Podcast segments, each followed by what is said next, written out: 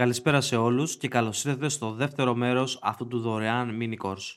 Πάμε λοιπόν να δούμε γιατί πολλοί συγχαίουν το branding με το marketing.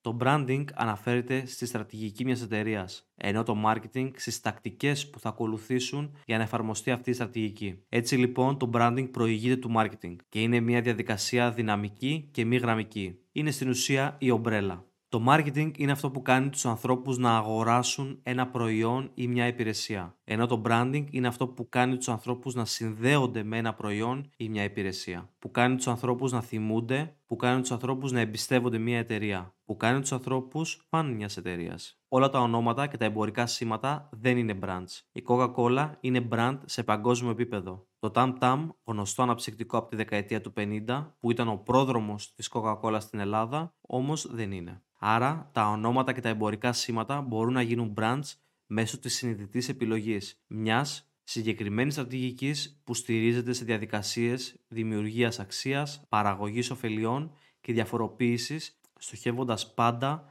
στη συναισθηματική σύνδεση μιας εταιρείας, με ένα συγκεκριμένο κοινό, με μια συγκεκριμένη ομάδα και στόχο. Επίσης, η δημιουργία μιας ιστοσελίδας, ενός λογότυπου, φυλαδίων ή οποιοδήποτε άλλου έντυπου ή ψηφιακού υλικού που είναι γνωστή ως δημιουργία εταιρικής ταυτότητας, δεν είναι branding.